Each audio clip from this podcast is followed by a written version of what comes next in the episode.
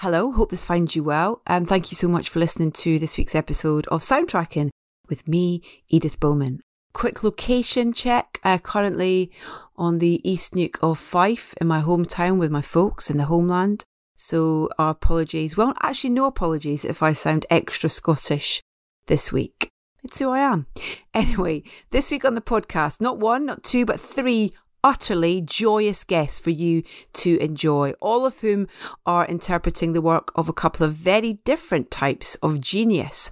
First, I bring you Barney Douglas and Felix White, who have formed a doubles pairing extraordinaire on McEnroe, a wonderful documentary which Barney directed and Felix scored about the legendary tennis champ.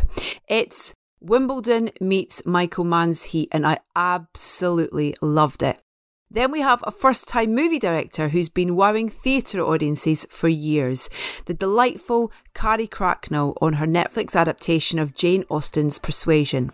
So, without further ado, let's get on with it with one of Felix's cues from McEnroe, Outburst.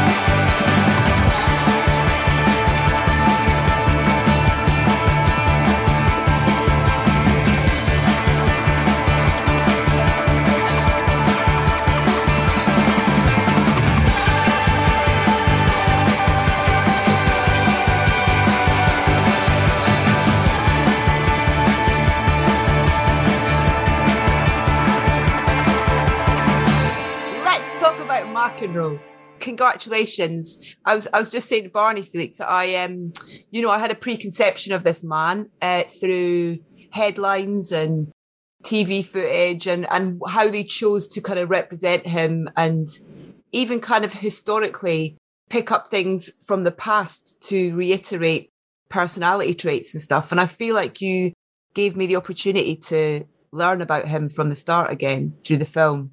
Um, I think you've done a beautiful job. It's really fascinating. Oh, thanks, Edith. Yeah. yeah. Barney's done a beautiful job. Yeah. Wow. Everyone, everyone takes a family to make a film. Um, where, where did it start, Barney? Why, why John McEnroe, and how did you kind of because he's he's very much part of this film. You know, he's he's authoring it really, um, which gives it kind of mm. kudos and credibility and and truth, I think, as well. So, where did that journey start? Obviously, I knew about John, but I'd, I'd never like encountered him, and I wasn't a massive like tennis fan. I knew a bit about it, but um, at the end of the previous film that we did, the produce one of the producers came to me and said, "There's a chance that John might finally be ready to like tell his story a little bit. Would you be interested?" So I was like, "Oh, well, yeah, absolutely." I mean, just nice to be offered a job, to be honest. and um, and then uh, and then I had to go to New York and see him, and that was pretty intense because I'm pretty sure he lives at the top of the. I remember Ghostbusters. Yeah. You know, like with the ghost dogs at the top at the yeah. end of the building. Well, that's. I think pretty sure that's John's apartment. Um, wow. Um, yeah, and uh, he got Sigourney Weaver as a neighbour. She's in the fridge, I think. uh, and so uh, we went in and up the lift, and it opened. The, the lift doors like opened into his apartment, and John was just stood there like in a dressing gown and slippers, and it was like twelve o'clock, and um, like. Uh, come in. And that's that was my first meeting with John. And it, it, I basically had a few of these encounters to build up some trust until he was like, let's do this film type thing. And um, I'd been speaking to Felix about it quite early, so he knew that I was going through these various strange encounters with John. Um, and that's where it began, really. And it was just about trust because I wanted him, as you say, to be the, the voice mm-hmm. front and center of it, telling his own story. And was it a case of from sitting down, you know, once you kind of got him on board and sitting down and doing interviews with him that it it kind of helped with a narrative, or did you work the other way in terms of what was the kind of journey of of the story or how you would tell the story? Good question. A bit of both, really. Uh, the thing that the John's problem in terms of a, like a cinematic narrative is that his career is front loaded, so he has no. There's not a natural ending to something. So that was like the first problem that I tried to, and then also just yeah, finding a way to bring his story to a close that felt natural because thankfully he's he's still with us. So there's no, you can't you know you can't sort there isn't this sort of specter hanging over the film. He's he's still doing well. So um, I had this image very early on of like a, a night lit New York and a, hmm. a, neon template, like inspired by quite a lot of 80s films and stuff. And with that, ironically, came a kind of sound of the music that I was thinking in my head and bits and pieces. So I just sort of thought the idea of uh, Dusk Till Dawn would give it a framework that you could hang around everything and it kind of represented if he sort of repeated his journey of life through from his childhood home to where he is now and Patty which is this kind of woman that I feel really accepted him and, and brought him yeah. a degree of peace that he hadn't had before. If I could do that journey physically with him, that gave us like a spine of the film that then we could disappear off to other memories, basically. I like how he's almost a bit of his own version of like the equalizer, like an Edward Woodward character walking through New York in a way. I kind of yeah. like that. In the hours where everybody else is like asleep or doing stuff, he's just kind of quietly sort of walking about, Drifting, taking it in. Yeah, yeah totally. It's great. Through the moody streets. Yeah. Um, yeah. And I, I mean, obviously the pandemic was horrendous for everybody, but like one of the strange, small little positives for us was that New York was empty. So that was really, really trippy, quite weird, but it yeah. obviously, I think, added to the atmosphere of the film, really. When you say you kind of um talking about the how the film sound, what I loved about it is because obviously he's got a you know he's got he's got skills on the guitar you know in terms of he's you know i remember as a kid kind of seeing him on stage with like various people on telly and stuff like that so i don't know it feels like a really nice kind of it's almost a, it feels like it's almost kind of his it's kind of inner voice in a way at times well, Felix, you should probably take this one off. Yeah, we talked about. you're right. I mean, he loves music. Firstly, I mean, the first time I met John, was on Zoom in this room, and Barney had told me like, you know, we we're going to do this, but he, music's very important to him, so he wants to meet the person who's sort of supposedly making the music. supposedly, yeah. I like that. kind of like fraud, you know, because he's mates with like Keith Keith Richards and all these people. Do you know what I mean? So I was a bit like, oh god. so, um, and obviously he's really into rock and roll music. He was trying to explain to me what he thought the music should be like, and he sort of couldn't. He just ended up sort of saying just don't make it sound like Titanic, okay? yeah. Which is Felix's go-to sound. To be fair, sat here like this, like okay, like literally writing not Titanic. Got it, done. So when you say inner voice, John didn't quite explain it, but, but when I spoke with Barney about the film, that he was like, we talked really early on about um, films like Heat, mm-hmm. Thief, which Tangerine Dream did the soundtrack to, those kind of like 80s, you know, sort of New York American films. And what was what we thought was really cool about the music in that is that you had that juxtaposition between the sort of synthy, dark, layered, like angsty stuff, and then you do have these sort of guitar hero moments. And there was something really nice in that in what the film was saying because there are moments where you know John has this genius where he sees the tennis court a little bit like a sort of computerized thing where you can just calculate like a sort of at a supernatural rate. And then there's the human fallibility in the guy that bursts and the guy that can't take the strain, all that kind of thing. So it felt cool to be like, oh, the music's kind of has that tension within it as well and can pop in and out of it. And then I mm. did feel like, you know, I, for John, it would be like there's the odd guitar solo or guitar hero moment just to feel like, oh, you know, little riff, you know, it yeah. right do a John film without that. But a lot, a lot of the time, we're just trying to sort of suggest what was it actually inside John's head while he was doing it, especially in the really famous Wimbledon moments, that kind of things that people have seen thousands of times.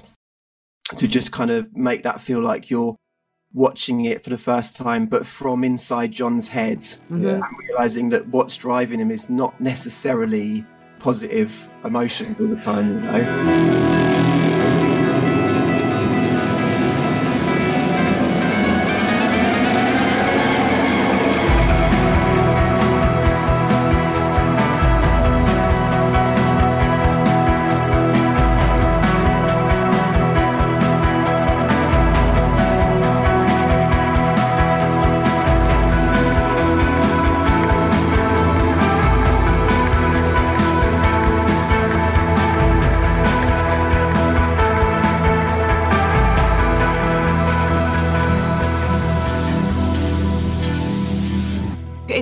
Clever because it does kind of give you a sort of I don't know. Sometimes you know, like when you're going through, you're having a grey day. Like it's like, oh, it's going to be one of those days. It's going to be a foggy day, you know, whatever. Right. And and and it's almost kind of like that. It is sometimes like a kind of a wall of sound in a way of kind of you know it's almost kind of like it could be a burst of anything whatever your instrumentation is in your head you know what i mean it could be some you know it could be like a saxophone or whatever but it's almost like a bit of free jazz freestyle yeah it's, that's kind of yeah it's interesting you say that actually because the jazz little elements were part of it because it's chaos and and unpredictability and also with john you know this guy who obviously suffered like high anxiety so trying to we spoke about trying to make an audience feel what what he felt. So how can you do that with sound? How can you do that with like vibration? How can you do that with bass notes? And how can you know all those kind of things and really put yourself in his head and feel like it's almost sick sometimes as, as he's feeling. yeah so then i think it becomes a visceral really visceral experience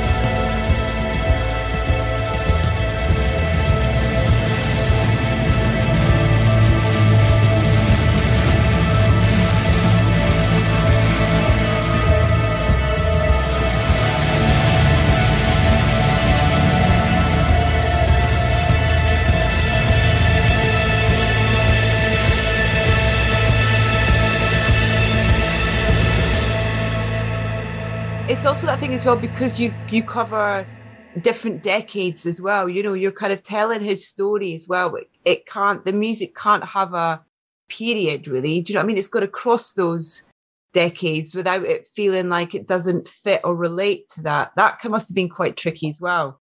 But you know what I found is um, while we are making a film, like I was speaking to people like, oh, I'm doing John McEnroe, da da da da da.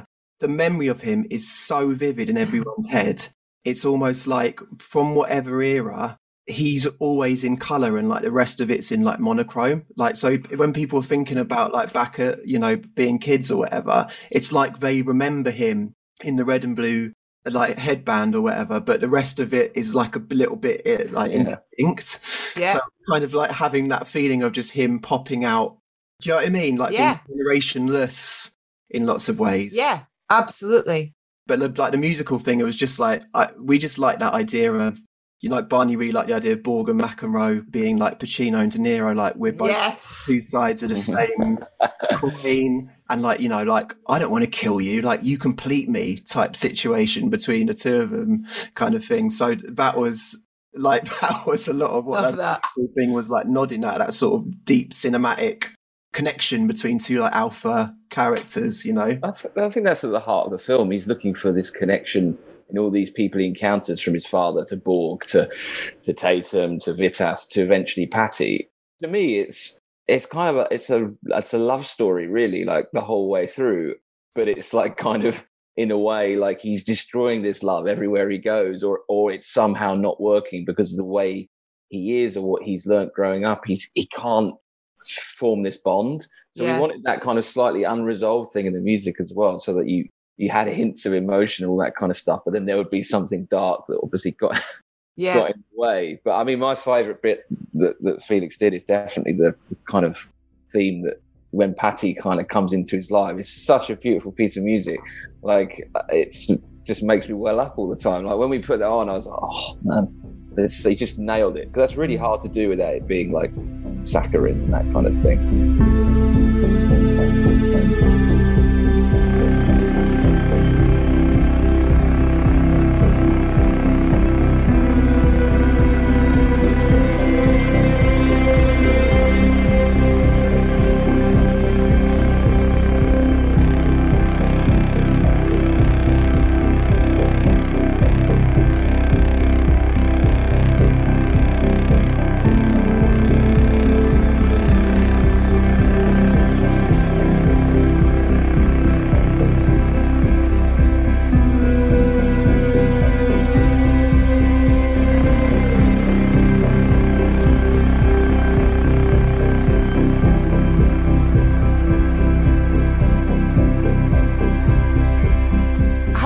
Up with that, Felix? What was the kind of process of sort of of that? Um, so by that time, we got quite deep into the process. So I knew exactly what the sort of palette was, so to speak. I was really struck by that because there's a lovely like lack of resolution in the in the end of the film where it be it would have been so tempting to tie it all up and have an answer for everything. But John actually gets asked at the end what love is, and he can't answer the question. He still doesn't know. Mm. And there's that thing about him, him, him and his dad binding some about connection. His dad was, he like he, he's sort of doing the maths on it back in his head and thinking, "Oh, I was looking for something from my dad that he never gave me." So anyway, I was just so moved by that, just seeing someone like that just be as raw as that, you know, on this screen. So I just instinctively did it. I just did it while I was watching it. I didn't really think about it too much, you know. It's weird because when I'm when I I watched the film a couple of times, and the second time I was watching, I was really thinking about about the score, you know, watch first time I'm kind of just in it and watching it. Second time I'm trying I'm paying more attention to the score. And in my head, I had an image of you with your guitar around your neck watching the film. yeah. And I just reacting to it in a way.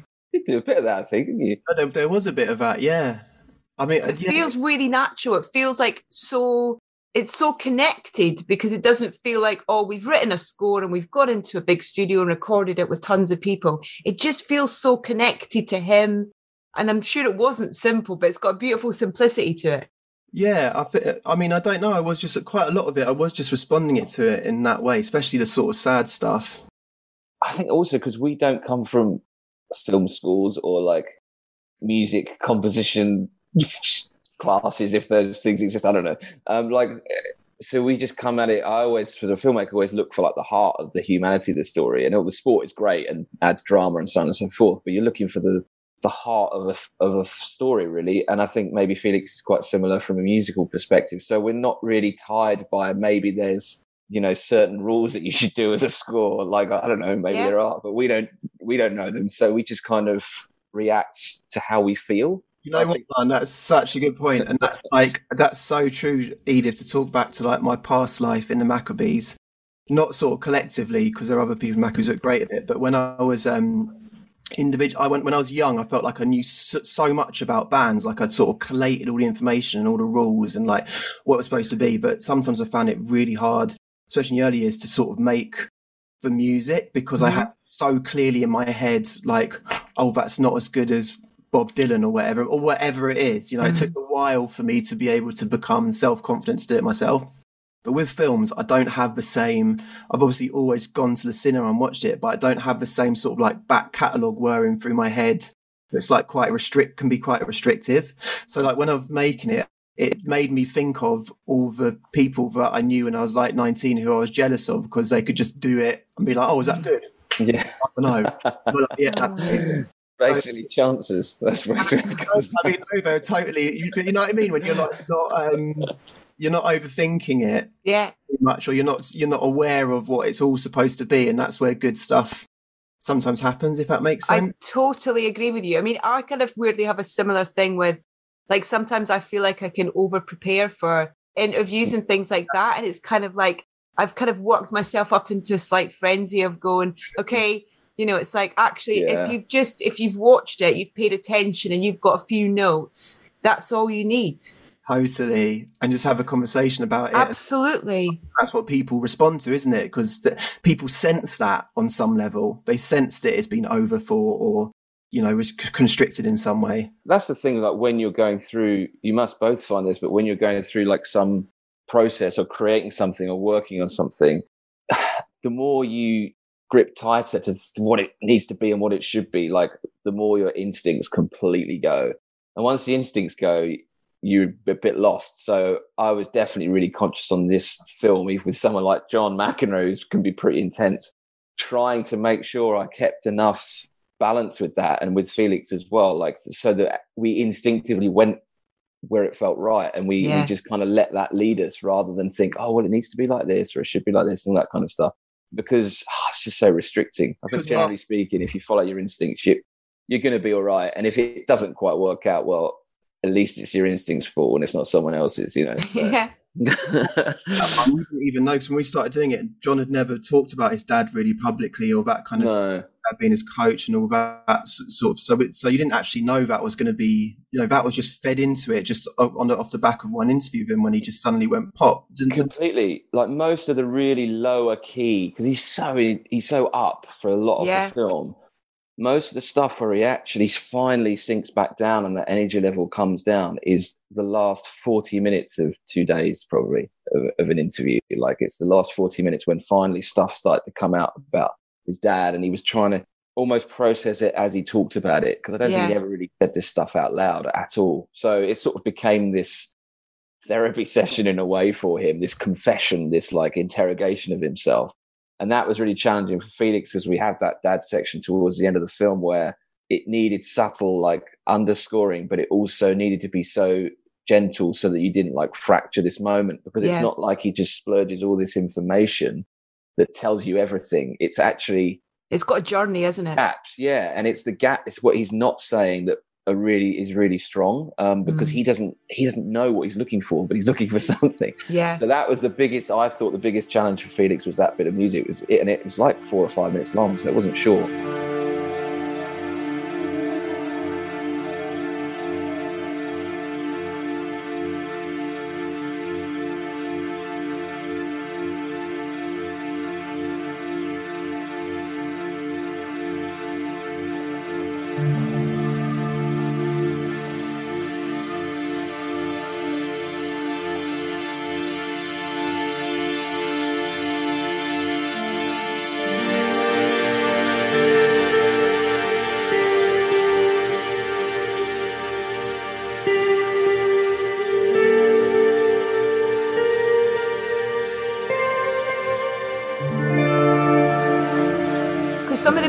feel like songs. Like the opening is like, I wanted to talk to you about the opening as well because I like it. It's got kind of, I'm just looking at my notes because I try not like change my notes as well as I'm watching it, right? Things opening cue, bit sci fi, Blade Runner over New York skyline, then into an awesome track. it's like what I wrote. And it's like, It's banging. That that music is banging. He sent Yeah. me that as a as an iPhone demo. Like I was in, I think I was in New York actually with John, and Felix sent that across, and I was just like, that's it. Like that was the one. You usually get a moment where you go, yes, that is like mm. almost the heart of the the soundtrack. That that feels like the announcement, so to speak.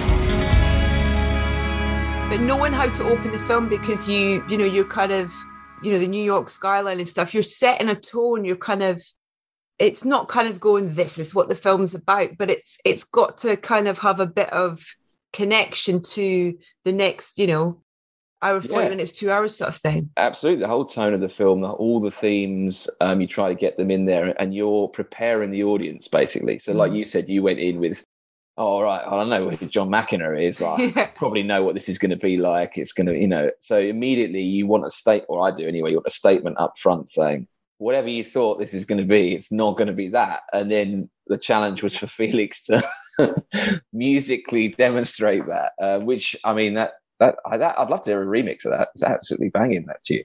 That's um, that's true though. I think that was just what we had in mind. That you know, that sports documentaries sometimes come with a certain thing that you're expecting to see, So- and just Mm. want people to be sat in a cinema, just imagine them with popcorn, being like, okay, like we're on, we're in for Yeah. like a ride.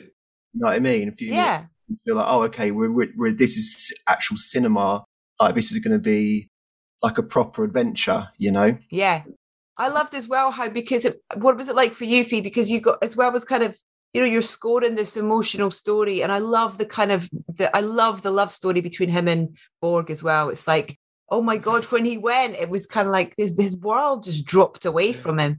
But getting to kind of score games, you know, those moments where we have those Mm. where you show the footage, and you're you're getting to soundtrack these iconic games with these legendary players that must known how much you kind of love sport and cricket particularly that must have been a real kind of i don't know was that fun to do as well Yeah, that was um, it's quite a rare privilege, really, isn't it?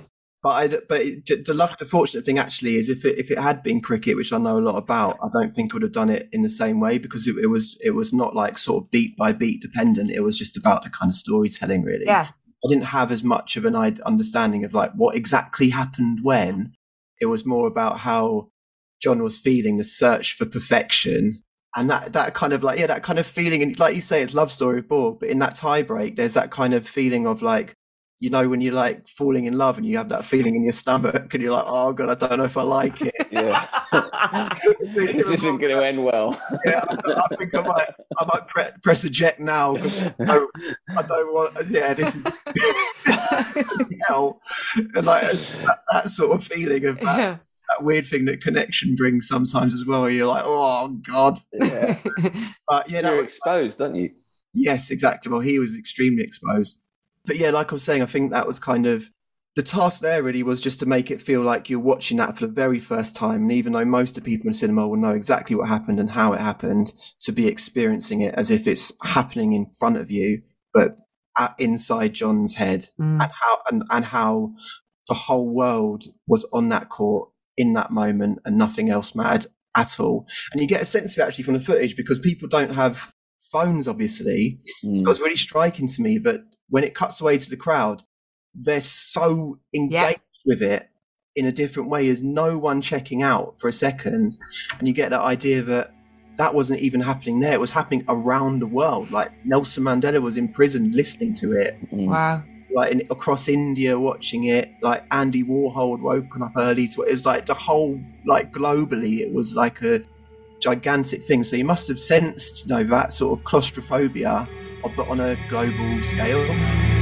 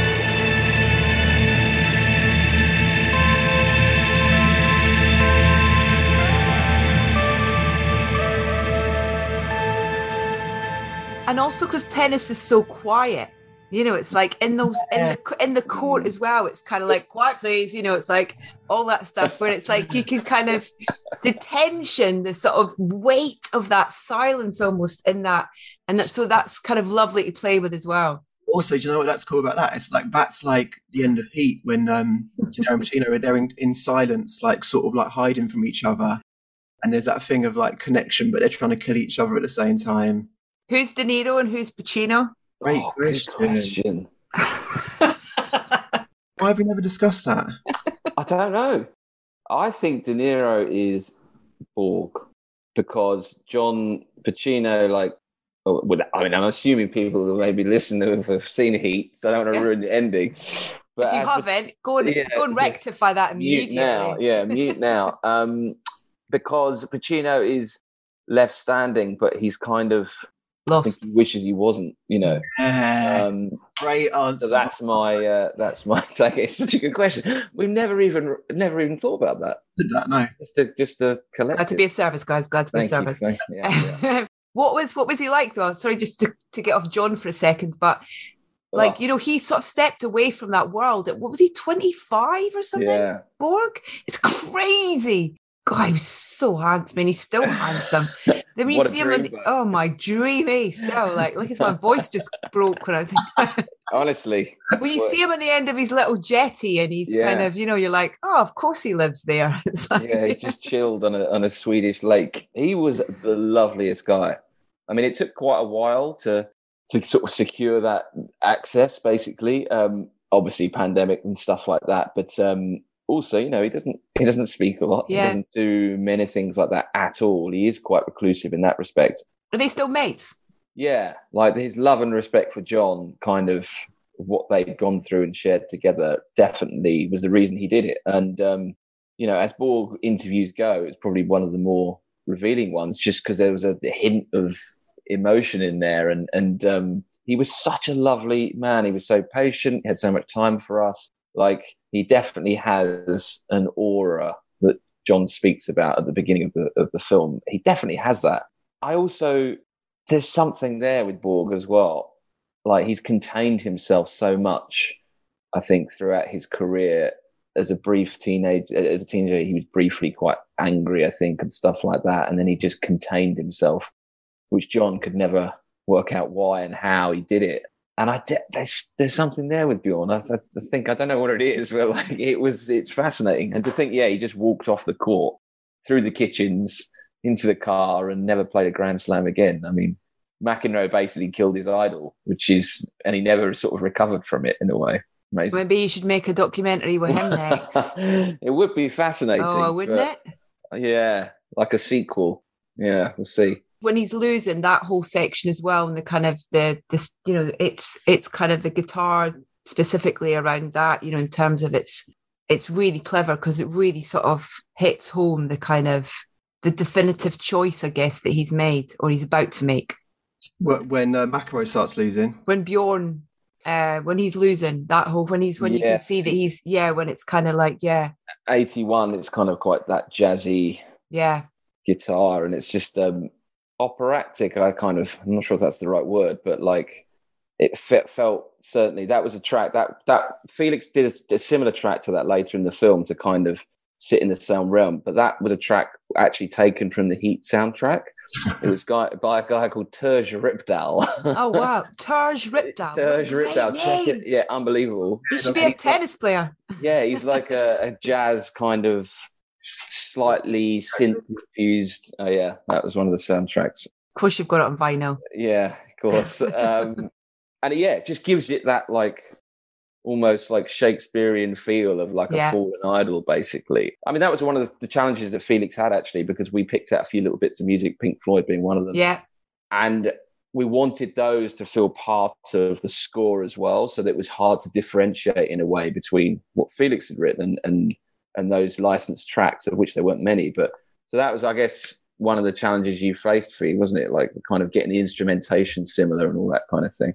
yeah, but that, I mean, that was quite helpful. And like you say, that was just kind of, especially in the, in the case of the Pink Floyd song, I just thought it'd be really cool that if that sort of merged out of a score, and so for a second you just didn't, you you weren't aware that it was Pink Floyd. Gilmour starts singing it, type thing. So that how they just sort of like interact with each other a little bit. Well, it's kind of a bit like sort of when a director will use temp score sometimes, you know, in Oh. terms of the bane of uh, yeah, most composers' life. Yeah, for sure. Yeah, definitely. I also like the kind of um the like visually as well. I just I think it just looks great. You know, you've got all that archive footage, which is great, but just the way you've shot him, New York, how it's a real character in there as well, and the kind of the the kind of graphics as well that you use it for those little moments, like they're kind of quite Tron like as well. So it still kind of gives it that sort of I don't know that weirdly that sort of Blade Runner sort of thing that I was talking about earlier. Yeah, you, well, you want to put it in the era. You're trying to. I think we, Felix and I, spoke about this with the music and everything, and the sound designers and stuff. You, you want people to sit in a cinema and be immersed in this world and believe it and just enter it. I don't. I want to be entertained in a cinema. I want to kind of be transported. And Yeah. What I try and give to audiences, and then at the end, hopefully feel something, you know, like that actually moves them. So the graphics are always a part a part of that. Like, yeah, Tron, absolutely. Like that was such a big touch point. There's also a bit at the beginning of Escape from New York, uh, where there's like this little wireframe animation that goes into the city, stuff like that. Like just making you feel like this was a, the era that this film is almost taking place and that John's Yeah. heading back there and stuff like that. And that was exactly the the visuals that we were kind of inspired by and wanted to feed into the sound of it and the music of it and all that kind of stuff and have every one of those creative elements used like to their full to create this experience that went beyond hopefully like yeah just a kind of sports biopic and was a bit more ambitious i guess Definitely. What did he? What did he? What was his response when he watched it in full for the first time? well i remember sitting i it was a couple of months ago i like turned to my right and just sat down and like universal logo came on and i was like oh, oh shit i'm watching this with john Oh man, you watched happen? it with him. Uh, wow. It was intense. Yeah. Well, I, I did think at one point, oh my god, I just want to leave. Um, but uh, it was At, intense. at Tribeca, we watched it with his entire family. Oh yeah. Yeah, and they sat they sat the whole row of the family directly behind us. So especially Oh, God. they are like they are. Uh, you know, they're a kind of well, they're New Yorkers. You know, they're going to say what they think. Um, so that was definitely intimidating. But John, so the first time John saw it, he said to me, he looked at me and he was like, "That was really, really difficult to watch." Hmm. and that is a great thing. And I thought that was testament to who he is. And he didn't want a puff piece. He didn't Yeah. want something that just made him look great and erase all his flaws. He wanted something human and honest and authentic. And he felt that I guess did him justice to the spirit of who he is. Because you can't answer someone's life in like, yeah, like 90 minutes or something. Yeah. You can, I think, capture a spirit of someone. And I think he felt really, definitely, I know he felt really moved by that. And I think he's pretty proud of it. But as Felix says, yeah. Then the next time it was like Patty and all the kids and everything. And we were just like, oh my God. And they, oh, do you know what? During in the like, he did a little Q and A afterwards, and it's Yeah. into like a bit like how you can imagine dinner at the McEnroes, where like Patty was shouting stuff at him. from half the back of the cinema. yeah. About the kids. Yeah. Just answer it, John. Like what were you gonna say? And they were like shouting across each other, like, like hundreds of people surrounding them. It was like, Brilliant. wow, interactive film experience. Yeah, Oh. it's brilliant. But it is intense, and you can you can forget. He is raw, like it's a raw film, particularly that last half hour. And gosh, if that was me, Yeah, I wouldn't be able to sit there and watch it, let alone be in it. You know, like I, Yeah. I just. And I think it's easy to forget. I do feel like you have a moral responsibility to people that are prepared to like put their heart Mm. and soul on a screen to like do them justice and be true to them. You know, like and not, yeah, not manipulate it. Just try and present them as they are, and that's that's definitely what we tried to do. Yeah, I think you've done an amazing job. Really, really, really great. Thanks so much for your time. So great to chat to you. What's next? I don't know. We've got a few ideas. We've got a few kind of a, a pretty big hybrid kind of doc drama type idea that's Ooh, in development. Yeah, which is out of sport, so that'd be quite a challenge. But I'm really quite excited about that. So um, yeah, that's from a filmmaking perspective and from a, a music perspective. Fee, what's anything coming up? I don't know really. If I, I have been making a, a record for a few years, which is going to start start seeing the light of day somehow. Yes. And then, as you know, I've got this label Yala, so we're putting out records and you know all kinds of different things. Yeah, amazing. Well, listen, um, I hope we get to chat again soon. And thank you for your time. Thank Really, you, really really appreciate it. It's so great to chat to you both, and just really lovely as well, kind of having you both to kind of talk about this this brilliant film that you've made together. So thank you so much, Oh, guys. Thank you so much for the support, Edith. Really Pleasure. appreciate it. Have a great one. day. See you later. Bye.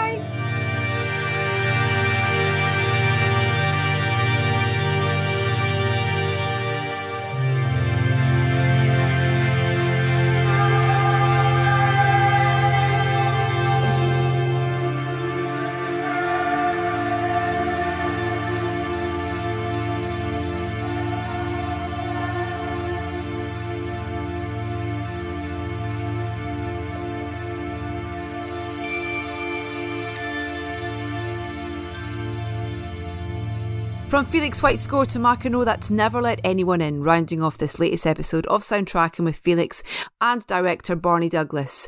As promised, Carrie Cracknell is up next with her wonderful interpretation of Persuasion, which I absolutely adored. I thought it was a much needed kind of refreshment of a very old story. Lots of updates, lots of uh, contemporary additions to this film, and I think she's done a wonderful job.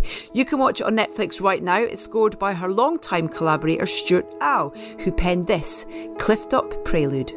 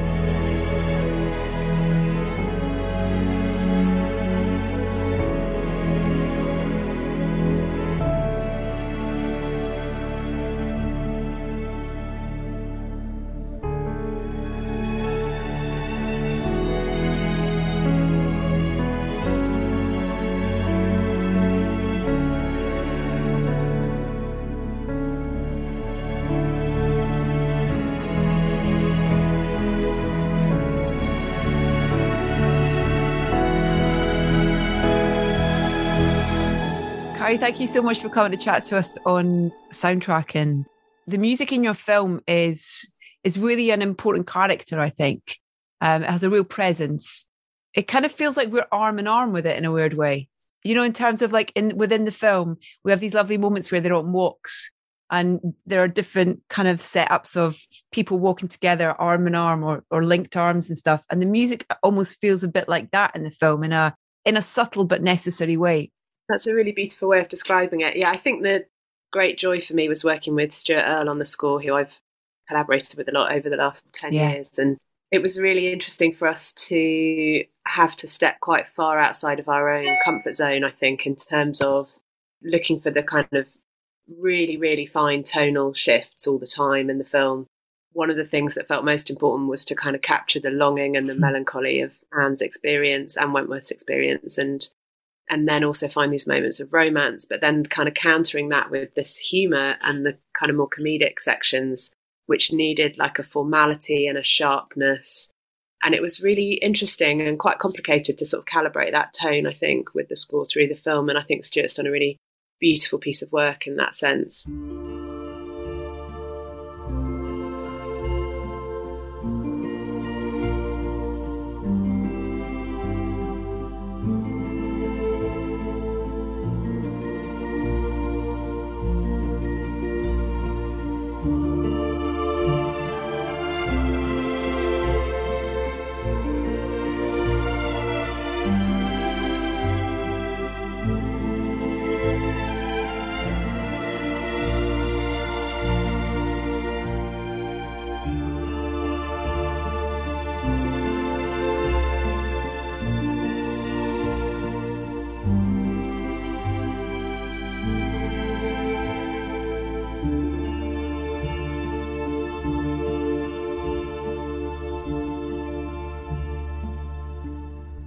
Um, but certainly for us at times, it felt like we were out of our taste kind of comfort zone, yeah. which was quite kind of interesting. That must yeah. be, that's a really interesting point, which I've never really talked about because you know the thing with with filmmaking that i've come to discover particularly for composers actually is they have to leave their they have to leave their egos and they have to leave their not their taste but their i guess their choice of you know what they personally are into and listen to kind of at the door really because they're there to facilitate this collaboration, these characters, this narrative, the story, which must be quite a difficult thing, you know, in terms of I'm not really into that kind of thing, or it's not my, you know, it's it's I hadn't really thought about it in that way before, but that's quite an interesting thing to to have to do, really. Not an easy thing, I imagine. I, I find it mind blowing because I think, you know, when you think about that role within a film, you're asking someone to be a primary artist, a generative artist, to come up with you know, completely original, moving, haunting, emotional music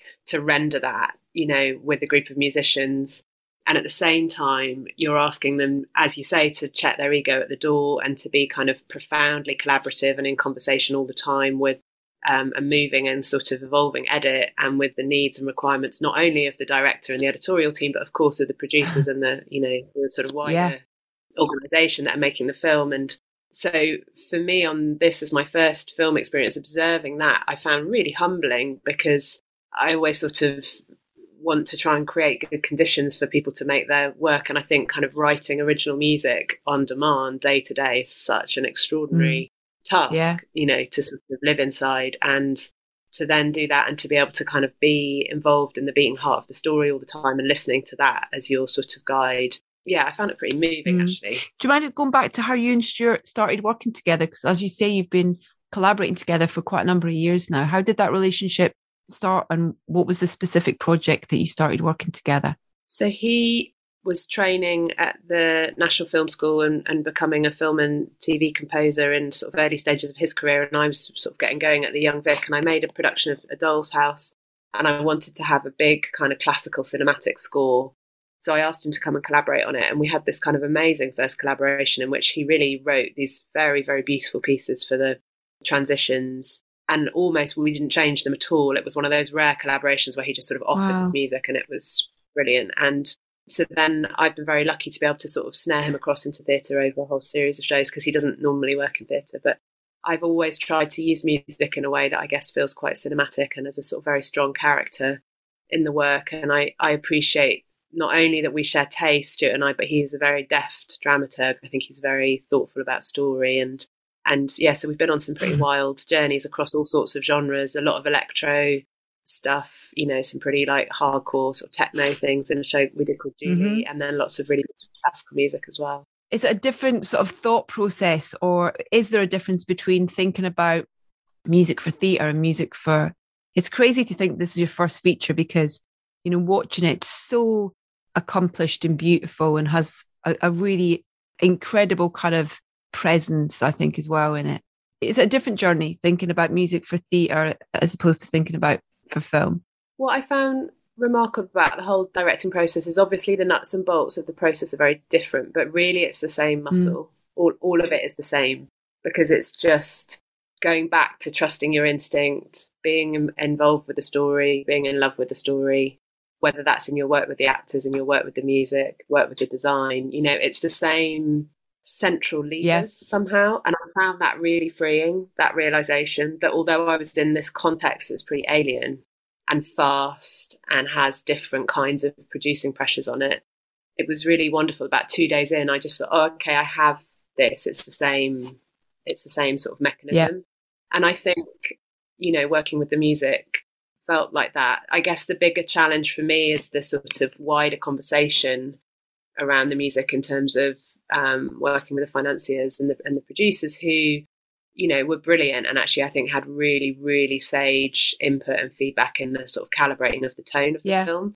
But obviously in theatre you get very spoiled because there's a sort of secrecy and a privacy to some extent. You know, I just make my work yeah. and, and that's it. So I found that all really fascinating, yeah. and it has its own kind of levels of complexity. Yeah, because sure. Uh, I wondered whether there was a, a similar amount of I don't know what point Stuart kind of came on with with persuasion, but how much performance can influence the kind of the score, you know, and what's created and stuff. When you think, you know, talked about, you know, Julian and those amazing performances in that, you know, whether it be Vanessa Kirby and stuff, and whether those individual performances are influencing the choices of music, the tone of music, that kind of thing, or whether it's the story itself, or whether it's a combination of the two, really. I mean, the amazing thing about making in these hmm. forms is, I guess, it's like a live growth that like crawls out of these cracks in you, and it comes out of a story, and then I mean, the thing I love about directing always, I was sort of thinking about it this morning in the shower, is this sort of combination the demand, I guess, the whole time to stay in your child and to be hmm. like this quite weird, deviant child that sort of lives in another reality, like a dream reality.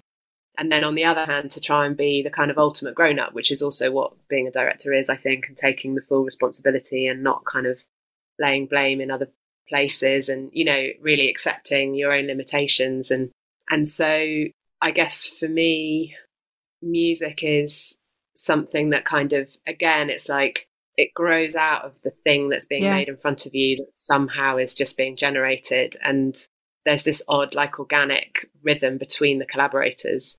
And what's amazing is you could never ever i don't believe anyone could ever predict how the thing is going to look at the end because it's just this strange kind of set of happenstance circumstances between you and a group of people who are kind of working. It's interesting because um, i remember when we spoke to to nicholas britell and about working with with barry jenkins and he talked about specifically if beale street could talk and about how you know we were talking about whether performance and he's he was like absolutely. He's like if and it's not just performance he said it's the it's the it's the casting as well. You know he he talked about regina king as a particular and he went if someone else had been cast in that role the score would have been completely different. And that's that's bonkers to think about isn't it? It's really exciting as well to think about how like you say there's no edges to it. It's all kind of part of this this living thing that that relies on all the parts of it to kind of form this fully formed thing it's wonderful yeah, and also that idea, I guess, that you could have kind of, we talked about it a lot in the edit, infinite versions of the film. I mean, literally infinite edits, kind of millions yeah. of versions. There's a sort of insanity in that, but also, I guess, a freedom. And then the thing you have to keep coming back to is just your own gut and your own instinct yeah. and trying to follow that, really. I love reading about your journey because I always feel a bit sometimes like I'm a phony in a way, you know, and I because I didn't I didn't study music, I didn't study film. I'm just a fan really, and that's kind of where I come from with all of this. And I, I kind of really loved hearing that, you know, you didn't grow up going to theatre all the time and stuff, but you went to a particular production and you fell in love with it and you were like, oh, this is how I want to express myself. And that's so encouraging and inspiring to hear, I think, because I think so many people feel like you have to, I don't know, you have to be taught it or you have to be, you know, it has to have been part of your DNA from, and it's like that's so inspiring to hear that, I think, considering when you look at, you know, your wonderful collection of work that you've worked on in theatre and now in film as well. Yeah, I think um, you grow into an interest, don't you? Somehow, it's an odd thing. Somehow through your childhood. I mean, I kind of look back on it, and I spent a lot of time on my own. I spent a lot of time imagining stuff and being quite sort of weird and playing with dolls until I was way too old, probably, and and making shows. You know, I was always making little shows in my garden with my friends, and and I guess when I meet people who say that they want to start directing or are interested in it, it's like just make, yeah. you know, make any way you can, whether it's getting your phone and starting to make your own films or making things for your friends or making your own music or whatever it is. It's kind of I, I don't know. I, yeah, there shouldn't be any reason that someone can or can't begin. Yeah. You know, and it's just sort of about. I guess ultimately the challenge is like, can you find the faith in yourself to believe that what you have to say and the way you see things is interesting? And if you can overcome that, I sort of think it's possible. Yeah. When um when you were kind of growing up and and watching film and stuff, did music music within that world connect with you? Were there certain films or things that you kind of the music really resonated with you and stuck with you? I interestingly didn't watch that much film growing up, much more as I got older. I spent a lot of my childhood watching MTV, interestingly, in that sort of really peak era, I guess, when it was just some of the best yeah.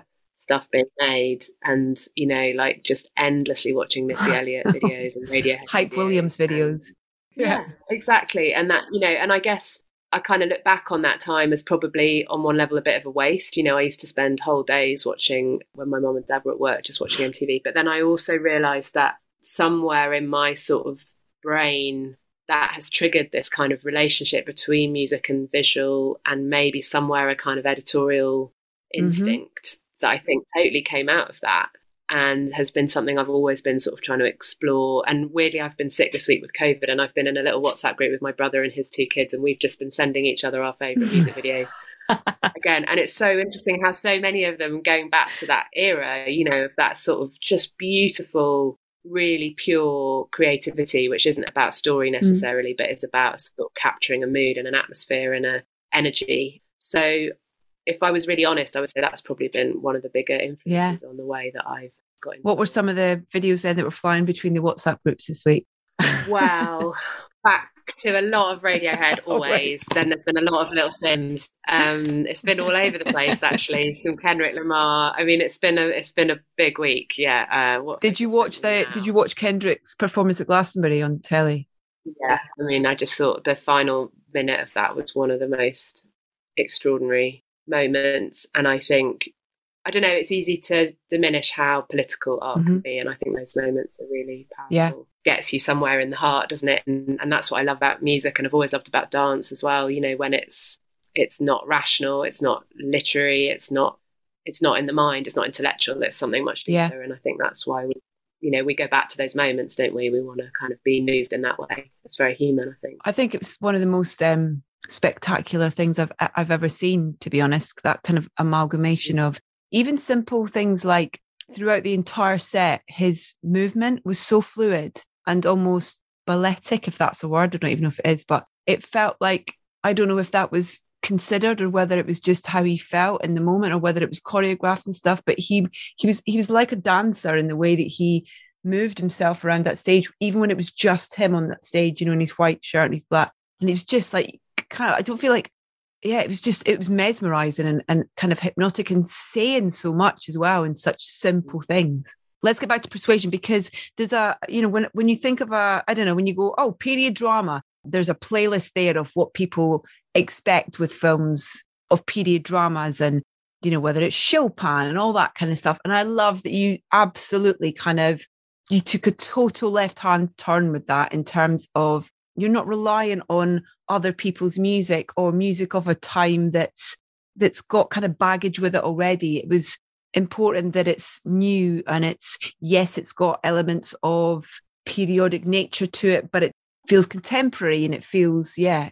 Was that always going to yeah, be the case? that, yeah i mean I'm, I'm always interested in finding the sort of relationship between the period that the piece is imagined in and then the, the now and trying to sort of look at the world, I guess, through a contemporary lens.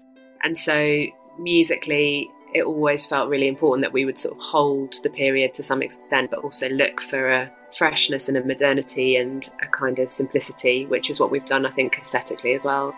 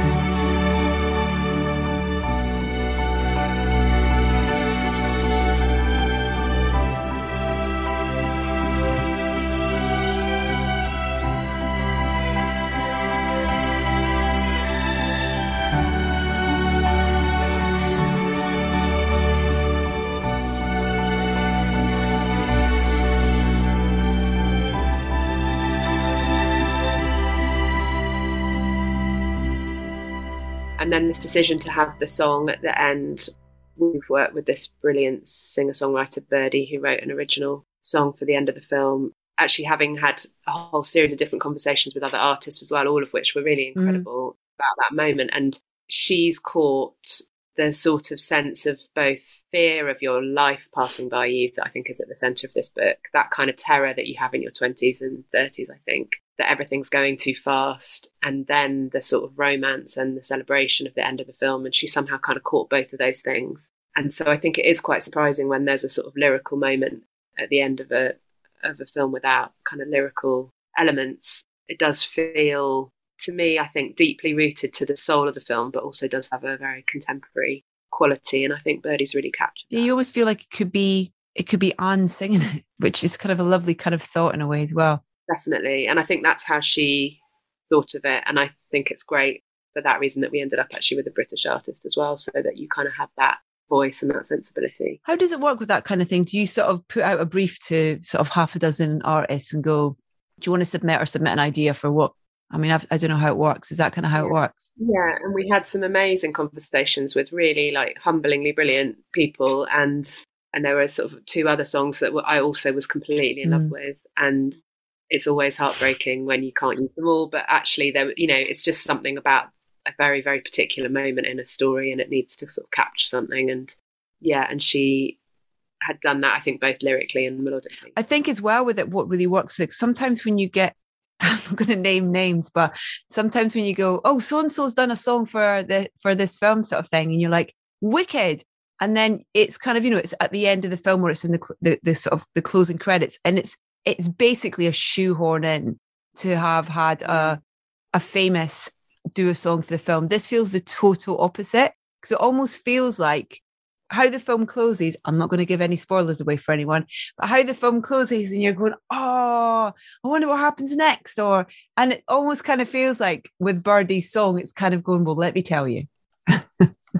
yeah. I think there was a sort of, um, there's like a subtlety, yeah. isn't there? And a, um, and a really fine purity somehow to the song. And so it didn't feel like a kind of great big needle drop. And that felt really mm. important that, um, it sort of allows you to hold a bit of complexity at the end yeah. of the film. And yeah, it was you know it took it took time to kind of get that right, but I'm really I'm really pleased, and I feel like she also really listened to Stu's score and had sort of taken that on board, and so it fitted with with what he'd written. Passing ships in the night. Now I'm tracing shadows on your back, like I dreamt so many times. Oh, for so long I've been waiting, for so long for love like this, and I was so sure, baby, I lost you for a minute, but there's a sweetest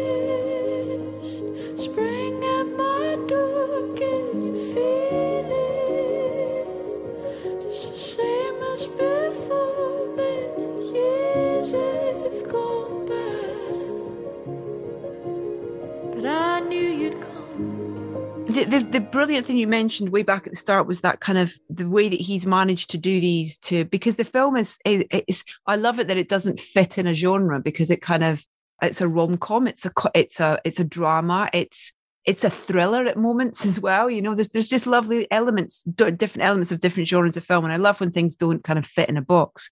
But for a composer to kind of be able to switch between the kind of like when your heart is in your mouth in a in a romantic moment to to kind of, you know, mostly when Mia's on screen and it's a Mary moment, you know, of kind of comedy, of kind of just instant of, of it dropping into that mode sonically is so clever, but it doesn't feel clunky or can you answer how he does that? I mean, what it's so clever.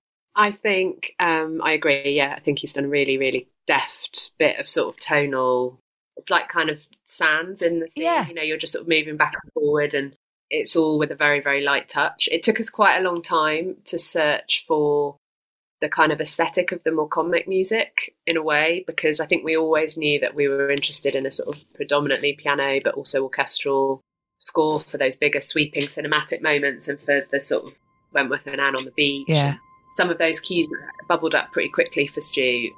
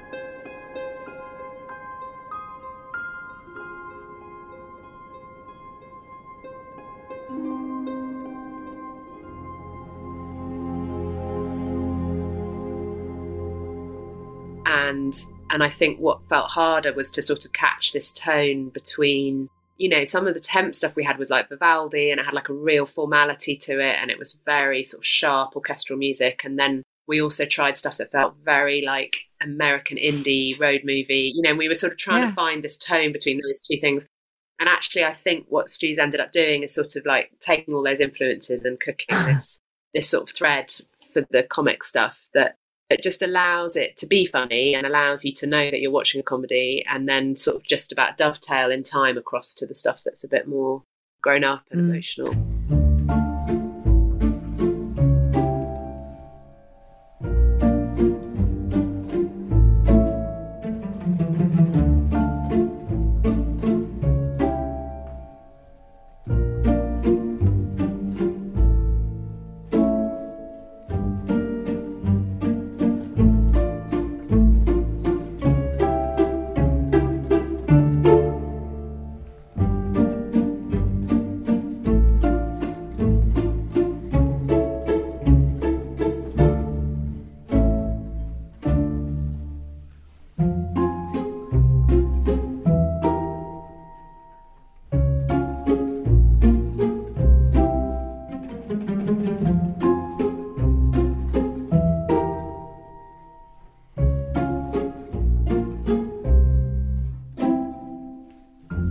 There's so many beautiful scenes in the film. One that really kind of I really loved and kind of stuck with me. I don't know whether it's because I grew up in a fishing village, but um, when Anne's in the sea after she's had that kind of chat on the beach with Wentworth. I mean, the timing on that scene is just wonderful in both of you know with Cosmo and, and Dakota's delivery of that. It's just the kind of awkward, the awkwardness. You kind of like, oh my god, come on! it's so good. It's so honest and just feels so real. And then when she's kind of just in the sea, it feels like a mini music video, weirdly, like when you're talking about music videos there. I kind of think sort of almost like a sort of Sinead O'Connor, nothing compares to you type thing. Do you know what I mean? Of that, just how the camera just very sort of subtle bits, just slightly ducks under the water almost. And you kind of, it's so beautifully done. I love that scene. Oh, it was really joyful making that. And um, yeah, I mean, we were thinking about Anne and actually Jane Austen, who swam at Lyme and would go in her sort of swimming dress. And, you know, I kind of love thinking about her as a walker and a reader and a thinker and a swimmer. And, you know, this woman who is a grown up and she kind of lives her life on her own predominantly because her family don't understand her and she doesn't really have a kind of connectivity with anybody apart from him. And yeah, so it just felt really lovely to see her swim. And for me, it's that's my sacred place, you know, to be in the water, and it's where I direct, and it's where I process, and it's and actually, I spend a lot of time in the sea near from where, where you're from, um, in the east. Do you? Um, that's where my partner's from. No yeah. way. Um, yeah, Kingsbarns. So I love the sea there. Yeah. My so, mum swims in Cellardyke Pool every morning. well, We've just had new steps put in, so it's a lot safer. one of the great pools. Yeah. So it felt really, I don't know, both historically accurate, but also sort of oddly a bit not Jane Austen somehow to have Anne in her dress just sort of Yeah. release and go, right, I'm going to swim out. And yeah, it was certainly one of the highlights filming that. And um, Dakota was very bold about being in the freezing water because obviously we're all used to swimming in freezing Yeah. water. But Yeah, I bet. I think I've, I think that this is the, the I think it's the best thing she's done. I feel like it's it's an opportunity to see a side of her her acting ability that we haven't had the chance to see. Really, I think you've done an amazing job with pulling that out of or giving her an opportunity to really really do that. Yeah, I think it's it's um it's brilliant. Do you think this is the most biographical character of Austen? It feels like just hearing you talk about it in particular, it feels like I wonder if it's her. Yeah. I mean, I think there's so much of her in all of her books, and that's why she's a great writer. You know, there's a lot of honesty, isn't there? But I definitely feel that here. And, you know, there's a sort of, I guess, the tragedy, the sort of elements of tragedy in her life and the elements of being out of time and, and feeling a bit out of place. Those qualities, I think, are the thing that we all connect to in the book. It's a very mature work, isn't Yeah. it? And I think It's honest, I think, as well, just in terms of Yeah. she's so selfless as well. Like she can't like even in those moments where it feels like he's slowly but surely being sort of taken away from her and she can't find the kind of don't know what it is, strength or whatever to kind of pull him to pull him back or just to be honest about her feelings and her. Yeah, I thought it was I think it's just so such an honest journey into kind of sometimes how we feel in relationships as females and kind of not having the confidence yeah. to say what we want and how we feel. Sometimes it's like she's kind of stood on a win on the outside of the window, you know, looking mm. in and everything's happening. It's like those dreams you have, you know, where you can't get in and you can't control. Yeah. Things. And I think that sounds experience. I have a weird recurring nightmare that I always have just before I start a project where I'm always in the wrong room and all the actors are in another room behind a window and they're always all chain smoking. And I normally have a baby in a buggy that won't stop screaming. And I'm always trying to get in and I can't get in. And the actors are all there. It's very profound.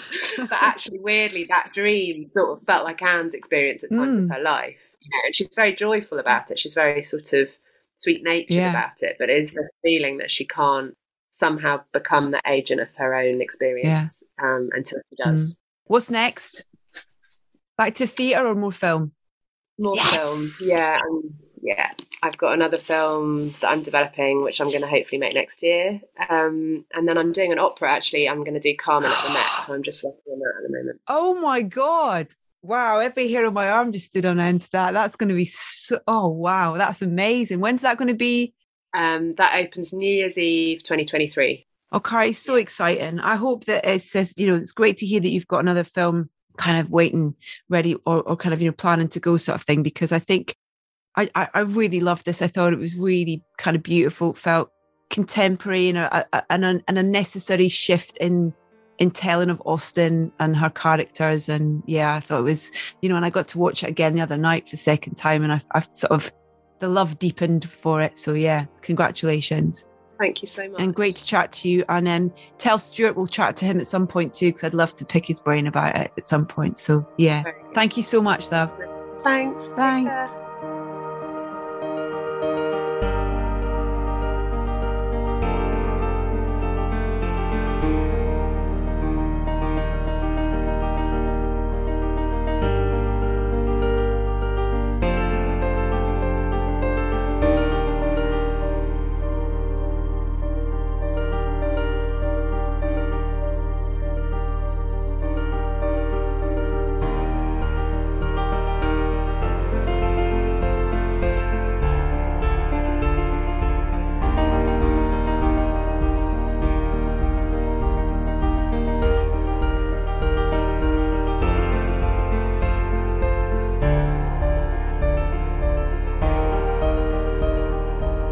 From Stuart Earl's score to Persuasion, that's the letter rounding off this latest episode of Soundtracking with Carrie Cracknell, Barney Douglas, and Felix White. My huge thanks to Carrie, Barney, and Felix for taking time to join us. Persuasion is available to watch on Netflix now, whilst McEnroe is on general release, and I highly recommend that you watch both. You don't have to be a Jane Austen fan to enjoy Persuasion, and you don't have to be a tennis nut to enjoy McEnroe, so go and watch. Do head to edithbowman.com to catch up with every single previous episode of the podcast and also subscribe and find dedicated Spotify playlists for every single episode. You can email me info at edithbowman.com if you want to get anything off your mind. Apologies for no correspondence this week. It's been a little bit busy and because we had three guests, we thought we didn't need any more content. You can also follow us on Facebook, Instagram, and Twitter. We are at Soundtracking UK. Next up, very excited to welcome back to the podcast Mr. Clint Mansell. And as has been the case previously with a couple of the episodes that Clint's been on, is that he's been joined by some of his directing collaborators. So whether that is Duncan Jones or Ben Wheatley. This time he's joined by the hugely talented Charlotte Colbert. Together they have a new film coming out. It's called She Will, and I think it's absolutely outstanding. Charlotte Colbert, the writer and director of She Will, and Clint Mansell are next week's guests. I very much look forward to the pleasure of your company then.